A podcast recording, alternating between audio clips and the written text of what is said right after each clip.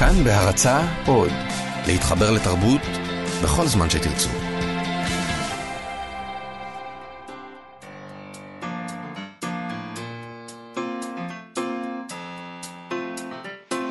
מה שכרוך עם יובל אביבי ומה יעשה לה. שלום, אנחנו מה שכרוך, מגזין הספרות היומי של כאן תרבות, כמדי יום, ב-12, אנחנו כאן. אפשר להזין לנו ב-104.9, 105.3 FM, באתר האינטרנט של כאן, וגם באפליקציה כאן אודי. בעמוד הפודקאסטים אפשר למצוא את כל התוכניות שלנו ואת שאר התוכניות של כאן תרבות, ואיתנו באולפן שירי לב-ארי, עפרה לחמי ויואב כהן. שלום מאיה. שלום יובל. אה, נזכיר שאפשר לשלוח לנו מסרונים בטלפון 055-966-3992, 055-966-3992. אנחנו היום נציין 30 שנה לספר לא רחוק ממרכז העיר. ספר הסיפורים הקצרים הראשון של אורלי קסטלבלום, נדבר על זה עם פרופסור אורי שין כהן. נדבר גם עם עידן בריר, שתרגם אנתולוגיית שירה יזידית, או אזידית, כפי שמסתבר שצריך להגיד. אותו, אנחנו כן, נשאל אותו, אותו. מה, איך אומרים? אה, שמתברר שעושה רעש בינלאומי, אבל הרעש פחות מעניין אותי. אה, זאת שיר. זה, זה, שיר, זה ספר מאוד מאוד מעניין. נכון. יש שם דברים שמאוד אהבתי. יהיו עוד דברים, אה, אני רוצה לציין, לפני שנתחיל, שהיום מתקיים אה, אירוע בשמונה בערב בבסיס לאומנות ותרבות, זה בית ספר לאומנות בהרצליה. אה, מפגש אה, של יאיר גרבוז עם אבנר כץ. נושא המפגש מאיור לציור ומציור לאיור, זה נשמע לי מאוד מעניין, אולי אני אסע. אה, הם ידברו על, אה, הקשר, על, הגבול בין ציור לאיור, על כתיבה סאטירית, על הומור עצמי, וזה נשמע לי דבר מאוד מאוד מעניין. עוד דבר.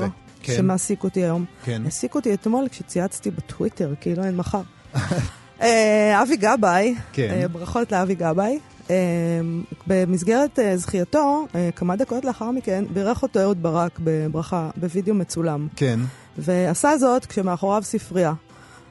ריקה, זאת אומרת, עלובה למראה. אני כמובן אה, תהיתי בטוויטר אה, מה קרה שם, איך זה יכול להיות שלאהוד ברק יש ספרייה כל כך ריקה. אה, היו אנשים שענו לי שיכול להיות שהוא עשה את אתגר הגברים-נשים, הוא הוציא את נכון. כל הספרים של הגברים מהספרייה. אבל אה, יש גם סברה שהוא פשוט לא בארץ.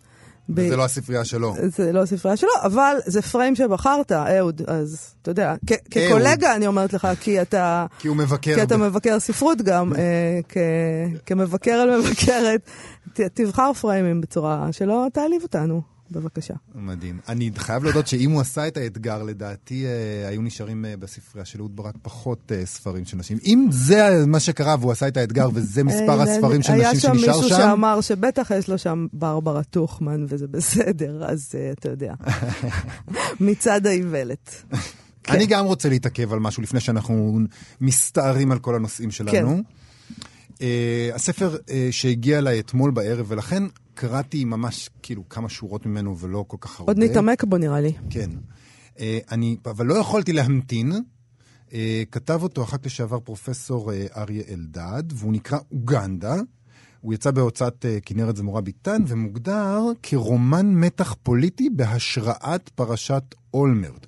הוא מתרחש במדינה היהודית באוגנדה, ומגולל פרשת שחיתות שכמעט ממיתה עליה את חורבנה. יש, הוא כתב הקדמה אה, מאוד מעניינת, אני יכול להקריא לך קצת ממנה? קצת. קצת.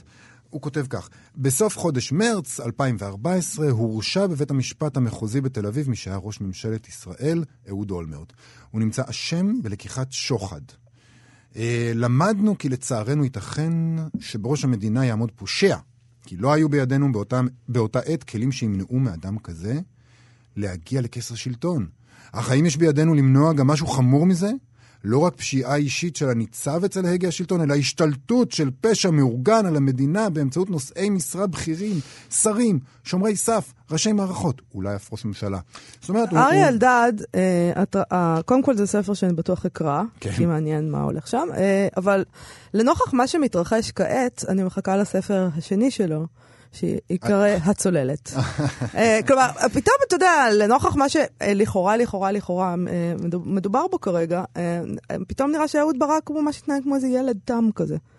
קצת, אה, אתה יודע. קצת אה, אהוד אולמרט, קצת אה, מעטפות, קצת אה, מאכערים, אתה יודע, אני לא, בקטנה. לא לזלזל במה שהוביל את אה. אהוד אולמרט לכלא. אבל אתה יודע, אני צוללות זה נשמע משהו ממש גדול. כן. את הפתיחה הזאת, הוא, הוא מסיים באמירה, אינני בא לטעון כי המאורעות בספר משקפים מציאות, חלילה. אתה חושב שכשהוא כתב את זה, הוא שמע בראש שלו את החלילה שלך. אני רוצה להגיד לך שמה שלי ברור, זה שאלדד אה, עשה בשכל, נטל פה את העצה שנתנו בשידור הוא מקשיב, כולם אולמרט. מקשיבים לך. כמובן, לנו. לנו. מה שאמרנו למר אולמרט בעצמו, אמרנו כן. לו, כתוב פרוזה, לא עיון. וככה אתה יכול להגיד מה שאתה רוצה, בלי שהמשטרה תפשוט על אה, אה, בית ההוצאה לאור, או דברים כאלה שקורים בכל מיני מדינות דמיוניות. כן. אמ, אלדד כתב דיסטופיה, כולל אה, עבר חלופי, שזה ז'אנר מאוד לוהט, וכל הסימנים מראים שבעיניו זה סוג של הווה קיים, אבל זה פרוזה. אל תבקר אותו. עכשיו, הקראתי לך את ההקדמה, כדאי לציין שבתודות, אלדד מודה לצד, אה, לדן מרגלית למשל, גם לעורך דין אליעד שרגא וצוות האגודה לאיכות השלטון, שחשבו לדבריו כי יש סיבות טובות לפרסום ספר זה. ככה הוא כותב. ככה הוא שחשבו כותב. שיש סיבות טובות לפרסום ספר זה. כן. והרי לך פרוזה כמכשיר פוליטי. אני די אוהב את זה, האמת. ברור. אני די אוהב את זה. אני חושב לא- שנקרא את הספר, נמשיך לעסוק בעתיד, נראה מה, מה בדיוק ברור, אנחנו נקרא. אנחנו נחפש אה, שם רמזים. אני רוצה גם שתשים לב, אם כבר קראת את התודות, אה, שהוא מודה גם לעורך עורך הדין מיבי מוזר, כן. שהוא אחד מעורכי הדין הגדולים אה, פה, אה, עם עם המשרד הגדול, הם מתמחים בדיני תקשורת, קניין רוחני. זה משרד, אה, המשרד של מיבי מוזר, מייצג גופים כמו ידיעות אחרונות והארץ. ובוא נגיד שיצא לי פעם או פעמיים לשלוח אליהם כתבות שלי, ולקבל אותן עם המון הערות. עכשיו, מבחינתי זה היה מאוד מאוד מרגש. למה? בצדדים היו הערות כמו, את יכולה להוכיח את זה בבית משפט. עכשיו, אני רוצה לציין שתמיד הייתי כתבת ספרות, מעולם לא התעסקתי במשהו אחר, אוקיי? אבל אז הבנתי פתאום איפה אני חיה, היה בזה משהו מאוד מאוד יפה ומלמד. וכאילו, הוא לא אמר את זה ככה, אבל הכותרת שדמיינתי מעל כל ההערות שהוא העיר לי זה, תשמרי על הפה שלך. אה, אני חושבת שלמדתי קצת את הדבר הזה. לא- לא יותר מדי. לא יותר מדי. מצד שני, חשבנו שבספרות זה משהו אחר, נכון? אז יכול להיות שמיבי מוזר הוא חבר של אריה אלדד, ושהוא העיר לו הערות על אמינות העלילה והדמויות, אבל אולי מדובר פה בעידן חדש, שבו צריך יועץ משפטי כשמוציאים ספר לאור. אה, לכאורה, לכאורה. נמשיך לעקוב. בהחלט. זה, זה פשוט נשמע... אני אוהב את זה שפוליטיקאים מתחילים לכתוב ספרים והכל מתערבב. בוא נזמין את אריה אלדד אה, לדבר איתנו בהזדמנות. אם הוא יסכים. למה לא? לכאורה. לכאורה. טוב. יובל, אנחנו שוב מציינים יורצייט, כי אין מה לעשות, אנחנו מתים על תאריכים עגולים ועל מסיבות. את הכי נערת מסיבות. בוודאי. מה את חוגגת? בעיקר נערת, פחות מסיבות. אל תגידי אה, נערת. אוקיי. אנחנו מדברים על הספר אה, לא רחוק ממרכז העיר של אורלי קסטל בלום, שפורסם בדיוק לפני 30 שנה, בשנת 1987. זה, זה קצת... זה קצת מזעזע אותי המספר הזה, כי אני כבר בשלב הזה הייתי ממש בן אדם בעולם. אדם אפילו ממש חכם, הייתי בת 16. הכי חכם אתה בן 16. כלומר, אני ידעתי הכל כבר, ומאז זה רק הולך ומידרדר. בגיל 16 אני פשוט... תשמע, הבת שלי בת 17, זה כזה גאון, אה, עוד לא, עוד לא נולד. נכון. והיא אומרת לי במשפטים כמו, אה, זה לא עובד ככה, אמא. והיא צודקת. היא יודעת איך זה עובד. צודקת. אה, אני הייתי בן שמונה אז, אה, כבר הייתי גם מאוד חכם, אבל פחות אה, מגובש. אה, אני מבין מה את אומרת. אה, נזכיר למאזינים, מדובר בספר הביקורים של אורלי קסטבלום, שכבר עם פרסום אה, קובץ הסיפורים הזה בעם עובד בסדרת פרוזה אחרת, היא התבלטה מיד כקול שונה וייחודי. היא הייתה הסופרת העברית הראשונה שספרה התפרסם בסדרה הזו, ומאז הפכה לאחת הסופרות הבכירות בעולם הספרות הישראלי, וגם זכתה בפרס ספיר על ספרה אה, הרומן המצרי ב-2015. אכן, אה, ב-2007, כשהוציאו בספרייה החדשה את הקובץ מחדש, לרגל 20 שנה לפרסומו, כלומר לפני 10 שנים, כתבו עליו כך: ב-1987 קרה דבר בספרות העברית. כשאני אומרת כתבו, זה כנראה מנחם פרי כתב, נכון? מהמם, כן. אוקיי. ב-1987 קרה דבר בספרות העברית. אל תודעת הקוראים פרץ קובץ ענום, עשרה סיפורים ראשונים מאת סופרת צעירה, אשר בישרו כתיבה אחרת ולשון שונה מאלה שהורגלנו בהן. הקובץ הזה, לא רחוק ממרכז העיר, חולל אקלים סיפורי חדש. במבט לאחור, הוא מפתיע בבשלותו, הוא מסמן את המסלולים שהמחברת המשיכה בהם מאז. והוא עצמו כבר קסטל בלום במיטבה. אז אני מבינה שלרגל המאורע, אתה, יובל, הצצת קצת בביקורות שנכתבו על הספר הזה בזמן אמת. נכון. אה, הלכנו, בפינה שלנו, ההיסטוריה תשפוט, חזרתי למה שכתבו עליו ב-1987. אה, היא חטפה לא מעט על הראש בגלל השימוש שלה במה שנקרא אה, שפה רזה. אה, ובמאפיין משני של הטכניקה הזאת, שהוא התנגדות לפסיכולוגיזם העמוק של בניית הדמויות בספרות העברית הקנונית עד אז, וגם מאז, יש לומר. כן. יש לנו נטייה לא להיות... לא נפטרנו מזה. לא, יש לנו נטייה להיות מלאי משמעות ופתוס, אחרת אנחנו לא ישראלים. אה, וזה מאוד הפריע אה, בזמן אמת למבקרים, ודרך אגב, זה מפריע להם עד היום עם אורלי קסטלבלום. הרבה פעמים עדיין שומעים את זה מקוראים וממבקרים. אברהם אה, בלאט ב-1987 כתב בהצופה כי פרוזה אחרת, הווה אומר, אקלים שונה וציפייה למטבע לא שחוק, ליציאה מן השגרה, הרחק מהטקס הספציפי המביא עמו קודים או קונבנציות ספרותיות מן הרגיל. אלא שדימוי זה של קול פנימי יותר ולשון פואטית חריגה אינם בנמצא אצל אורלי קסטלבלום. אני לא מבין איך אפשר לכתוב את זה בדיעבד. אה, את הביקורת הוא מסיים במילים, החספוס או התמימות אינם מעניקים לנו מידה קדושה של כתיבה אסתטית חוץ מביטוי על ריקנות ומצוקה. אורלי קסטלבלום אינה מצליחה לפענח לנו חלקה חדשה, כי עם שיערים של בדידות ותסכול. תשמע, הם לא הבינו מה שהם קראו, ואתה יודע, אני די בטוחה שיום אחד אה, מישהו יושב פה ויקריא ביקורות שלי. נכון, היא לא הבינה כלום. היא לא הבינה כלום, אז בסדר. אנחנו, אנחנו בעצמנו, בעוד 30-40 שנה נקריא פה את את עצמנו, נכון. את עצמנו, בדיוק. אה, אז, אז הייתה תחושה כזאת שהם לא מבינים את זה, כי הם חושבים שהם מדבר על איזה מין דור אחר וזר, וזה מה שבא לידי ביטוי, נגיד, במה שכתב בני ציפר בהארץ. מה אתה אומר? אה, כבר לפני 30 שנה הוא היה שם? האיש מאוד מאוד מתמיד. מתמיד. אוקיי. כך הוא כותב, זה ספר קצר מאוד, קומפקטי וקריא, שנותן לך בסיומו את ההרגשה שהתגברת על ספרות המתקנה חדשנית. וראה איזה פלא, בלי מאמצים רבים. אולי מפני שבסופו של דבר אין הרבה מה להתעסק בו.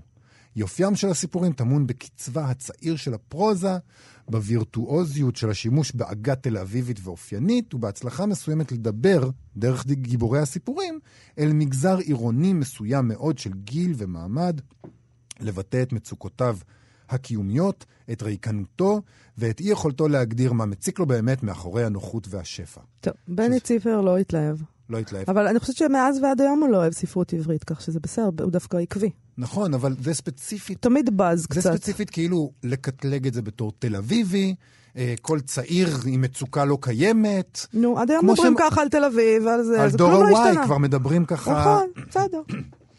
אה, מאמר אה, שונה קצת היה של נטע נאמן במעריב, שדווקא זיהתה את היופי, וכותבת ש... קסטלבלום השכילה ליצור בעזרת אמצעים מילוליים חסכניים מיקרוקוסמוס סתום, שבו מתרחשים מעשים נוראים בצילן של עזובה ואדישות. מיקרוקוסמוס אטום זה יפה.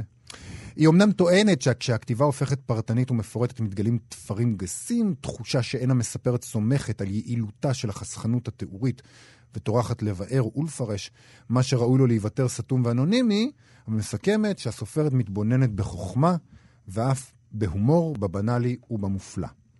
Uh, המאמר האחרון שנזכיר זה מאמר מעמיק של דן מירון, שכתב בעל המשמר ב-89, אחרי פרסום הספר השני, סביבה עוינת, הספר השני של אורלי קלסטבלום, הוא כבר מזכיר את הביקורות השליליות אה, שנבעו מהחשש הזה, מהשפה השונה, מהטכניקות הספרותיות הרדיקליות, ומזהה שם את הכוח האמיתי של ההחלטות הלשוניות של קסטלבלום, וככה הוא כותב: בסיפורה של קסטלבלום שוררת אינטגרליות אומנותית מושלמת, כשם ששליט בהם יושר אינטלקטואלי חסר פשרות. הכל מכוון כאן על ידי חזון אחר, הכל משרת את כוונתה ומממש את תפיסת המציאות שלה. השאלה, האם המספרת המוכשרת תמצא דרך לפיתוחה ולהעשרתה של יצירתה. לשם כך עליה להעמיד תמונת מציאות מורכבת יותר, מבלי... אה, שתתכחש. שתתכחש, כן, לאינטואיציות ולתובנות הבסיסיות שלה.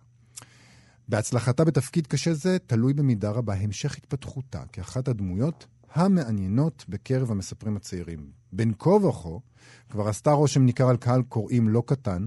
הרושם, אגב, ניכר לא, מעט, לא במעט גם בזכות התגובות הביקורתיות השליליות שנכתבו על סיפוריה.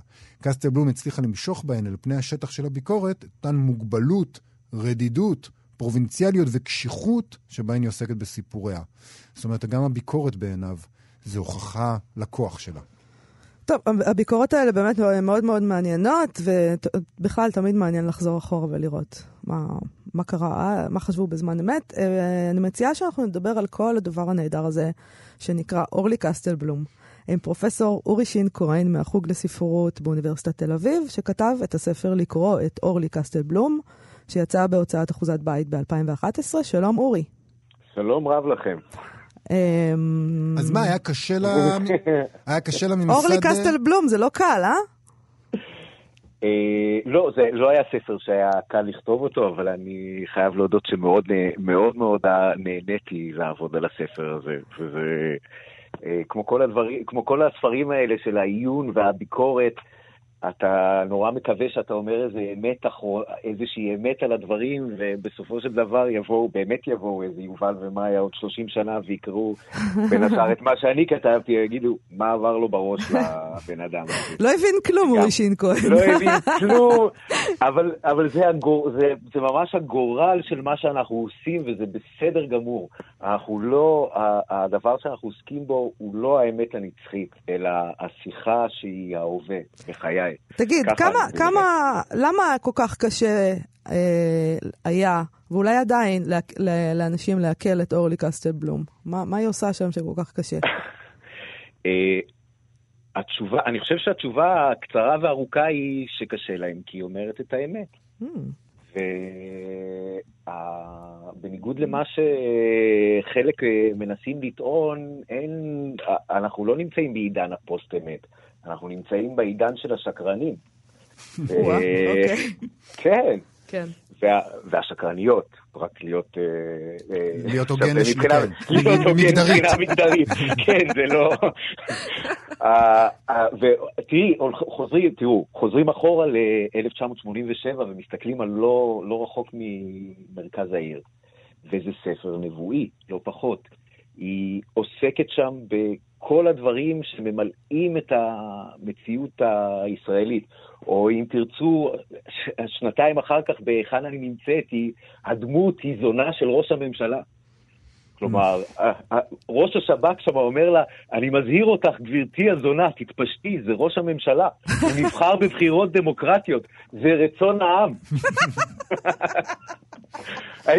וזה, את יודעת, לפני כתב, לפני כל הדברים האלה, היא כתבה את הדברים האלה שחור על גבי צבע בז' של אה, אה, פרוזה אחרת. אז אתה אומר שזה לא השפה הרזה, וזה לא ה... אם היא רזה, אגב, השפה היא רזה בכלל? אתה חושב? לא, אני לא סובלת לא. את ההגדרה הזאת של שפה רזה, אני חושבת שזה לא נכון. זאת הגדרה בלתי נסבלת, ובעיקר היא לא נכונה. אין שום דבר רזה בשפה שלה. היכן אני נמצאת, לדוגמה, זה ספר אולטרה פואטי, והשימוש שלה בשפה העברית הוא, הוא מוציא, מוציא מה, באמת מהדיקטים הכי יבשים, הוא מצליח להוציא את הלחלוכית האחרונה שנשארה בהם, איך, איך לומר, אם אפשר לומר. הגדרה יפה. היא באמת, היא לוקחת את כל, ה, את כל הדברים הנבואים לחלוטין האלה ומוציאה מהם אה, הרי געש. ואני אני אומר, אני כתבתי את הספר עליה, וחזרתי עכשיו לעבוד עליה, ונדהמתי. כלומר, זה כל הזמן ממשיך להדהים אותי עד כמה היא הבינה וחשה את מה שעומד להתרחש ב, ב, בספרות, בתרבות הישראלית, בישראל בכלל. אני, ברשותכם, אני אתן לכם דוגמה. אוקיי, okay, בבקשה. אז אה, תראו, עכשיו זה, זה באמת, זה 30 שנה ל, אה, לא רחוק ממרכז העיר. ו... אה, היא כותבת שם בסיפור הזה, לא רחוק ממרכז העיר, שפותח את הספר בגרסתו המקורית. אנחנו נדבר, נדבר על זה אחר כך, כי הגרסה שמסתובבת היום היא לא הגרסה המקורית. אה, והם שינו אותה? כן, ב-2007... אוקיי, ב- עוד מעט נדבר על זה. כן, אז עוד שנייה נדבר על זה. טוב. אבל היא כותבת, אבל הסיפור שם, שפותח, הסיפור הזה לא רחוק ממרכז העיר, הוא על זוג צעיר שקונים דירה ועוברים אליה ולא מצליחים לצייד את הקיר. והיא פורטת שם באיזו אכזריות שאי אפשר להעלות על הדעת את, ה, את בואו של עידן הנדל"ן. זאת אומרת, את, ה, את ההגעה של רגע שבו ההחלטות הנדל"ניות הן ההחלטות היחידות שיש להן משמעות בחיים של בני האדם במדינה הקרויה ישראל. כן. וזה בזמן שהגבר שם הוא בעצם מובטל. הגבר, הגבר, היא, זה, הגבר, אבישי, הוא, הוא, הוא, מין, הוא מסיים תואר ראשון, עוד לא סיים תואר ראשון ב, בפילוסופיה, חוכך בדעתו אם להמשיך לתואר שני, והוא בן של מנהל הבנק. והיא, דליה, היא אחות בטיפול נמרץ. כלומר, ההורים שלו, בתמורה לנדל"ן, מאשפזים אותו אצלה, אצל הדליה הזאת. ממש ככה. נהדר. ממש, ממש ככה. והיא כותבת את זה, ובמילים האלה, ברשותכם, כן. כל כן. סוף חודש אלול, מאז שנכנסו לדירה, ניסו אבישי ודליה לא לריב. ובאמת היה להם מזל, וכמעט שלא נזדמנה להם שום סיבה ממשית לריב. הבית שגרו בו היה רשום על שם שניהם, למרות שההורים של אבישי שילמו 50 אלף מתוך 60 אלף דולר שהוא עלה. את היתרה משלמים אבישי ודליה מתוך המשכורת של דליה באמצעות משכנתה שקיבלו ממשרד השיכון. המשפחה של דליה הייתה רחוקה מלהיות משפחה עשירה. הייתה להם חנות מכולת, אבל הם פשטו את הרגל בתחילת שנות ה-70, כשפתחו סופרמרקט מפואר 20 צעד מהמכולת, וכן הלאה וכן הלאה וכן מדהים. הלאה. זאת אומרת, זה, זה לא, אי אפשר להאמין. אני אומר, מי שהיה קורא ספרות עברית ב-87 ומקשיב לאורלי קסטל בלום ופשוט קונה דירה, היום היה מרוצה מאוד. אני כל כך בועטת בעצמי על זה, אלוהים. לקבל עצות כלכליות כן. מסופרים. זה מאנשים שהחליטו לכתוב כפרנסה, זה הדבר שאנחנו צריכים לעשות. תשמע, היא צדקה. היא, אבל אני אומר, היא צדקה, כן. היא, כן, היא, היא נביאה. היא, היא תפסה את מה שקורה בצורה כל כך בהירה, וכתבה את זה שחור על גבי... אז, אה, אז אפשר להגיד גם על אורלי קסטל בלום, אה, נכון שהיא כבר כביכול התקבלה, כבר ברור שבמילה הספרותי יגידו, כן, אורלי קסטלבלום נהדרת וזה, אבל באיזשהו מקום אין נביא בעירו, ואורלי קסטלבלום, הקול שלה נשאר בשוליות, נכון? כלומר, כי היא פשוט לא, לא הפכה את עצמה גם, כי זה לא, זה לא אורלי קסטלבלום, היא לא הצופה לבית ישראל כביכול, אוקיי? אתה, אתה מדבר עליה לא, נביאה, אתה... אבל אין לה את ה... היא, היא, היא לא שואפת למקום הזה, העמוס עוזי הזה. לא, בכלל לא. היא הנביאה במובן הזה שהיא, את יודעת, שהיא העתיד. אני, יש, יש מובן אמיתי שבו אורלי קסטלבלום היא הארס פואטית הראשונה. Mm. כשחוזרים היום לסיפורים האלה שלא רחוק ממרכז העיר, רואים ש... כלומר, שעד כמה העניין שם הוא מזרחי, כלומר יש שם למשל הסיפור הזה של שיפרה, על בעלה שמתנשא עליה כי הוא אשכנזי טהור והיא לבנטינית, היא, הדברים האלה, באותו רגע זה לא נתפס כ... כ זה באמת לא היה המרכז, אבל היא, היא ממש עומדת ב, ב, ב, בראש המהלכים האלה בספרות העברית.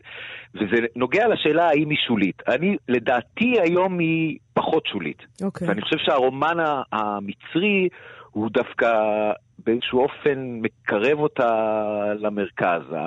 התיאוריה שלי היא שבאיזשהו אופן אה, אה, אמיתי, הארס פואטיקה, אני אומר, רועי חסן, חתוקה, כל כן. האנשים, כל, כל הביעה של השיח הזה, אה, באיזשהו אופן שחררה אותה מהצורך להיות אה, הפרעה לשונית. אם, mm. אם, אם מותר לי לומר דבר מעניין, כזה. מעניין, אוקיי. ו- ואני חושב שהרומן המצרי הוא באמת הרומן הכי אה, מיינסטרימי, מעולה מיינסטרימי, ואולי הספר ה... ה, ה אולי מבחינה היסטורית הוא לא יהיה הכי חשוב שלה, כי כן. המהפכה שהיא עשתה היא, היא, היא תהיה הדבר המרכזי, אבל זה, זה אפשר לה לכתוב משהו שלפני כן לא היה אפשרי. וזה מוביל אותי לעניין של אה, הספרייה החדשה ולכתוב אצל מנחם פרי וה, והמהדורה השנייה שיצאה של לא רחוק ממרכז העיר. אוקיי. אם זה מעניין אתכם. בקצרה, כי אנחנו צריכים לסיים. מה השוני? מה, מה השתנה שם? מנחם פרי ערך אותם מחדש? הוא, מה זה הוא ערך? הוא כאילו הסיפורים, כן, הוא קצת ערך אותם, הוא קצת נרמל את מה שהיה לא נורמלי בשפה שלה ב, בספר בגרסתו המקורית. אוקיי. Okay. אה, וכיוון שזאת הגרסה היחידה שנמצאת היום בשוק, אה, לדעתי זה חבל ומן הראוי שהספר הזה יישאר כמו שהוא הופיע בזמנו, כמו שהוא נפל לתוך חיינו, ו... אני יודע, לפחות לחלקנו, פשוט uh, שינה אותם. טוב, אני הולכת לחפש אותו כן, את ביד זה. שנייה עכשיו את הגרסה הראשונה. אני- אז זאת לדעתי השקעה מצוינת. אוקיי, אני אעשה זאת. פרופסור אורי שין כהן, אה, המון תודה לך. תודה רבה. תודה, אורי. תודה רבה. לכם, להתראות. שלום שלום. אנחנו נדבר עכשיו על שירה יזידית. כן. כי שירה זה הדבר האמיתי, יובל, ואני אתעקש שאנחנו נכניס אותה לתוכנית, חרף ההתנגדות של- הבלתי מוסברת שלך. אני הולך ומתרגל לזה, זה באמת. אני מתרגל לשירה, היא גדלה עליי. אני חושבת שלשירה יש את הכוח לעשות דברים שהפרוזה לא יכולה לעשות, ויש כאן עוד הוכחה לכך. אה, מתפרסמת עכשיו הת- אה, אנתולוגיה חדשה לשירה יזידית, שתרגם מערבית עידן בריר וערך אלמוג בהר, ואיתנו על הקו עידן בריר. שלום עידן. שלום חברים. אהלן. אה, האנתולוגיה נקראת בשם הגאוני "אין בבעלותי דבר מלבד החלומות", וכותרת המשנה היא אנתולוגיה של שירה אזידית בעקבות האסון 2014 עד 2016. הספר הזה יצא בהוצאת עולם חדש במכון ון ליר, במסגרת סדרת מכתוב, שמשימתה היא לתרגם לעברית יצירות מהספרות הערבית, שזה דבר כמובן מאוד מבורך שאנחנו צריכים לעודד. וכבר ראו בה אור הספרים הולך על הרוח של סלמן א-טור ופקעת של סודות של אליאס חורי. אה, עידן, הייתי רוצה שאנחנו, יש לי המון שאלות לשאול אותך, אבל לפני זה אני חושבת שהייתי רוצה שנקריא שיר מאנתולוגיה, אני אקריא אותו בעברית, ואחרי זה אתה תקריא את המקור בערבית. אה, אני בחרתי שיר של לילה חמו, שנקרא ריגמוני באבנים אני כופרת. כן. אין זו אשמתי, אם הים הבולע את אמונתכם משתחווה בפני ליבי. אין זו אשמתי, אם הגשם אוהב את פניי, גם בלי התפילה להורדת הגשמים. זה המצווה עליכם להרוג, מצווה עליי לאהוב. זה האוהב לשתות דם מידיכם, שותה מידיי יין. אינני אשמה. העניין כולו הוא שאני מלמדת את הציפורים את אומנות הנשיקה, ומספרת לילדים סיפורי אהבה.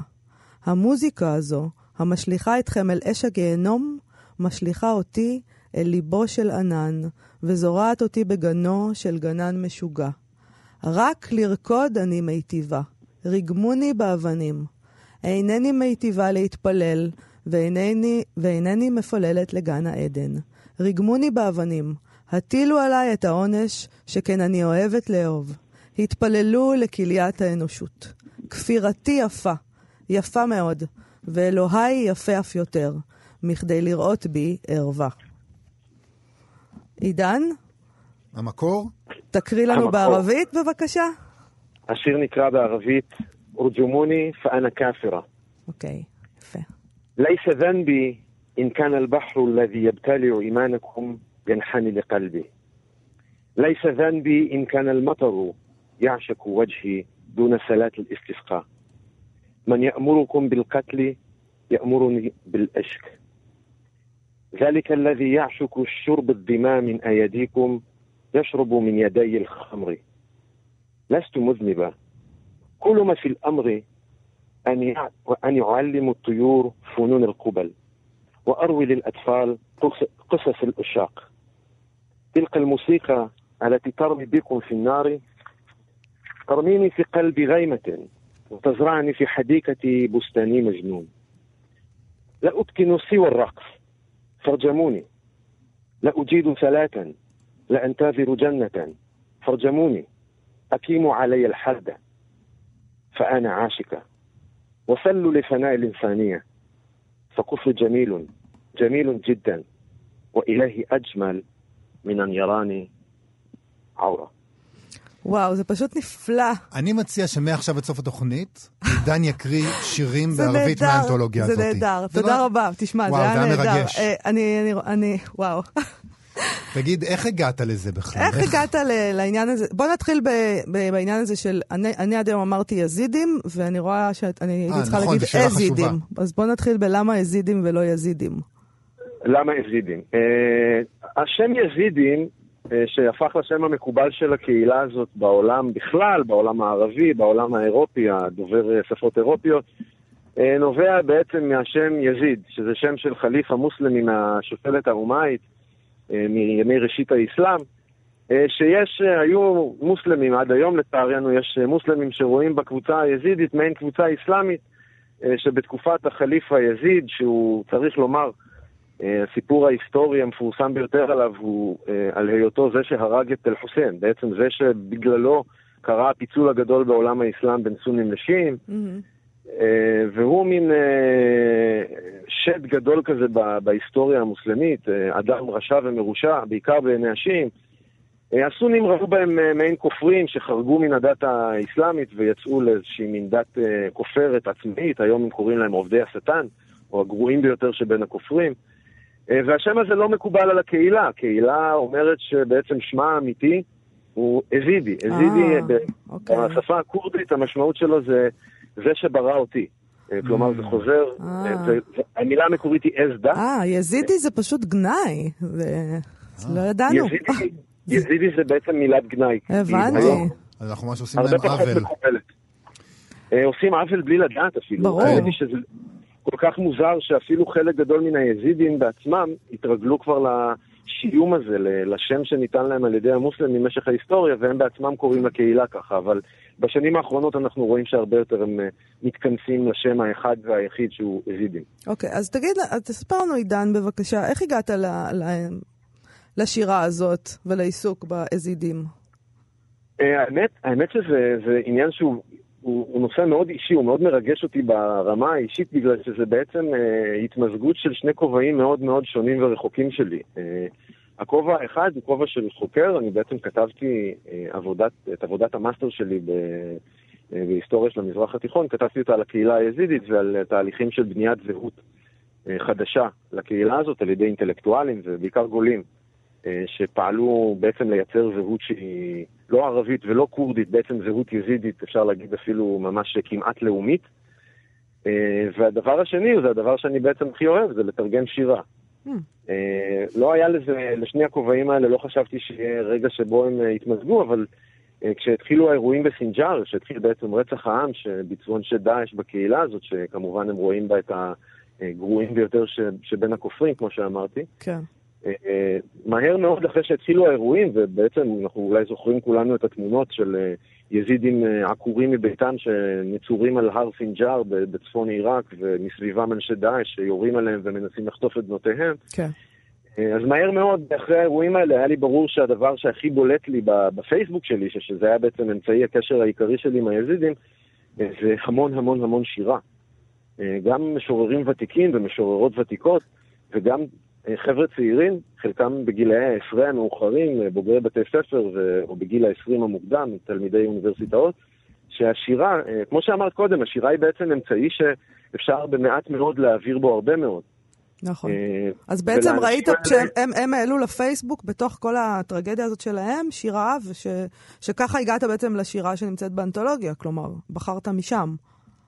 זה היה מתבקש. אה, אני חושב, אה, אולי השירה הזאת היא, היא מעין חור הצצה מאוד מאוד ייחודי לתוך רגע מאוד מאוד טראומטי של הקהילה. עכשיו, אה, הנושאים האלה ממעטים מאוד לטפל בהם בשיח היומיומי של הקהילה, או בכלל, אנשים שחווים טראומה, קשה להם מאוד לדבר אה, על, על הטראומה בזמן אמת. אבל הסתבר לי שהשירה היא מהווה פלטפורמה מאוד מעניינת להרבה מאוד אנשים שהם כותבים במרכאות מקצועיים, אבל גם כאלה שהם רק אה, אה, חוטאים בכתיבה, כאלה שהכתיבה מאפשרת להם את הפלטפורמה המאוד ייחודית הזאת לדבר על הטראומה בזמן אמת, בהתרחשותה. כן. אז נוצר לנו פה חור הצצה, באמת חור הצצה קטן, אבל מאוד ייחודי, אה, לתוך הלך רוח אה, של קהילה מוכת טראומה מאוד מאוד קשה. אני מבין אה, אבל שיש, שיש. שיש אה, תגובות נסערות בתוך הקהילה לאנתולוגיה הספציפית הזאתי, נכון? תראה, הקהילה עוקבת מאוד בעניין אה, אחרי העבודה על, האנתולוגיה מהרגע הראשון. א', מש- משום שהייתי בקשר ישיר עם כל המשוררים וליוויתי אותם גם בתהליך של הכתיבה וגם אחרי זה אה, בעריכה של הטקסטים. התייעצתי איתם הרבה מאוד בענייני התרגום, כי יש שם המון אה, רבדים תרבותיים, דתיים, שהיה לי מאוד קשה אה, להבין אותם בלי העזרה שלהם. אה, אבל גם אה, זאת הפעם הראשונה בעצם שהקהילה היזידית אה, זוכה, במרכאות או שלא במרכאות, אה, לספר את הסיפור שלה אה, במו פיה. כן. אה, הקהילה מקבלת, או קיבלה פה ב- ב- אה, באנתולוגיה הזאת, בקובץ הזה, היא קיבלה בעצם מרחב שבו היא מספרת את הסיפור בלי פילטרים. עד היום הקהילה התרגלה שמי שמספר את הסיפור שלה זה או המוסלמים שעוינים אותם אה, כמעט מעצם הווייתם, או חוקרים חיצוניים שהם אולי במקרה הטוב עורכים לרגע בתוך הקהילה, ואז כותבים עבודות אה, אקדמיות מאוד אה, מנותקות ומנוכרות. ופה, בעצם בפעם הראשונה, היה יש להם קול, איזשהו- כן. יש להם קול, כן. אני, אני רוצה לשאול אותך. משהו לגבי הערבית. איזה מין ערבית הם, מבחינת, אה, מה זה, איזה ערבית הם כותבים מבחינת המבטא, עד כמה שאתה יכול, המבטא, ערבית ספרותית, ערבית מדוברת, איך הם בתוך המרחב הזה? איזה ערבית הם מדברים? זאת, האמת זו שאלה מאוד מעניינת. הערבית היא לא שפת האם של רובם הגדול. אה. אה, הערבית שהם כותבים, הם דוברי כורדית. רוב הקהילה היא דוברת כורדית, זולת איזו קבוצה קטנה שהיא- שהערבית היא שפת אימה. אוקיי. אה, ובעצם הם כותבים בשפה שנכפתה עליהם. אה, בימי שלטון הבעת' וקצת עוד לפני זה, המדינה העיראקית כפתה עליהם את לימוד הערבית. אה, אז הם בעצם כותבים בשפה שהיא איננה שפתם, היא שפת התרבות שלהם, או אה. שפת ההוראה שלהם. אוקיי. הם כותבים בערבית ספרותית. במקרים רבים הם כותבים בערבית ספרותית שלא הייתה אה, מאוד גבוהה. כלומר, גם העובדה שהם לא שולטים בה לפעמים עד הסוף, וגם העובדה שזו לא שפתם הראשונה, גורמת, או גרמה לזה שהערבית לפעמים תהיה ברמה לא מאוד גבוהה, ועבדנו על זה, זה חלק מהתהליך היה בעצם לשפר הרבה פעמים את המוצרים המוגמרים. אה, אבל הנדבך הנוסף המעניין יותר בעיניי של הערבית, של השימוש בערבית, הוא כפול. אה, א', זו קהילה שבמשך כל ההיסטוריה שלה עד לעשורים האחרונים בכלל לא כתבה. זו קהילה שאין לה טקסטים מקודשים. אה, זו קהילה שבעצם כל הטקסטים שלה הם טקסטים שעוברים בעל פה בין הדורות. אז מעשה הכתיבה הוא מעשה אה, חסר תקדים. אתה במו ידיך יוצר את הקאנון שלהם. כן, זה די מדהים. מדהים.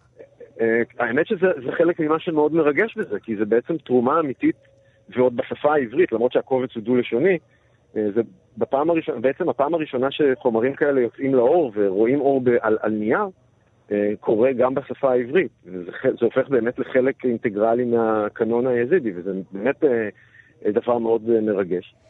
והדבר השני, אני חושב שמעניין בעניין של הערבית, זה שהאימוץ של הערבית כולל בתוכו את האימוץ של המסורת של כתיבת השירה הערבית. עכשיו, זה יוצר דיסוננס מאוד מעניין אצל הכותבים, שמצד אחד יכולים להתפעל ולהגיע לדמעות מכתיבה של משוררים ערביים כמו אה, מחמוד דרוויש וניזאר קבאני ואל-ג'וואהרי העיראקי, ומצד שני יכולים בשירים שלהם אה, לכלול מסרים אה, סמויים או גלויים שהם שנאה נוראית לערבים. בעצם מי שטבח בהם עכשיו היו ערבים. כן. מי שבגד בהם והרג אותם בסינג'אר הם השכנים הערבים שלהם.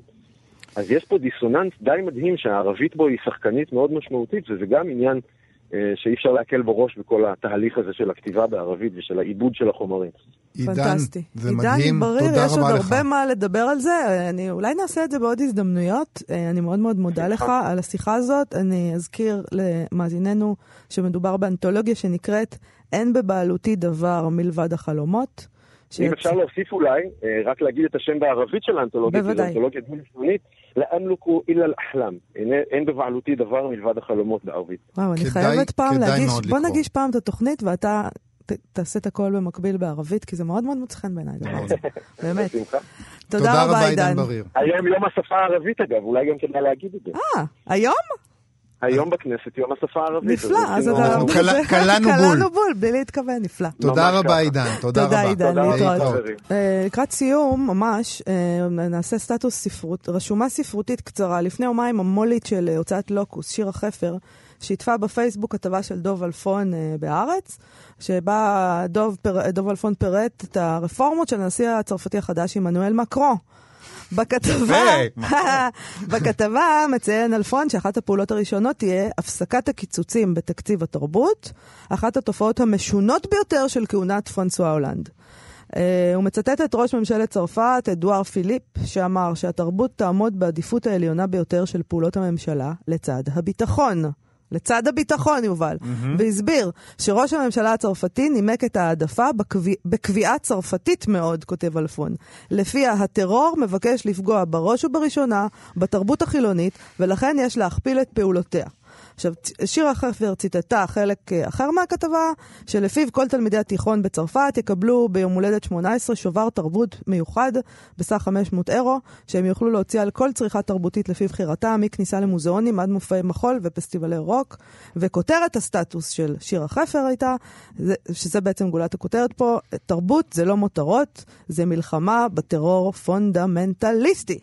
כן, כי שום פשע לא נעשה על רקע התרבות המערבית או, החילונית. או, כן. הנה הליברל מרים את ראשו, הנאור והלבנבן, אה, ועכשיו הוא רוצה להגן על טרור פונדמנטליסטי, אפילו כזה שהוא מטאפורי. אה, ה politically correct הליברלי הזה הוא המחלה האוטואימונית, שלום יובל. אה, אתם תעשו הכל כדי פשוט לא להילחם על כלום ולהבין את כל הצדדים. אנחנו אנשי, אני איש של פשרות. אז אה, בוא ניפרד כך, כידידים. כאויבים. אז כן, אנחנו סיימנו להיום. אנחנו כאן נזכיר מיום ראשון עד רביעי, מ-12 עד 1, 104.9,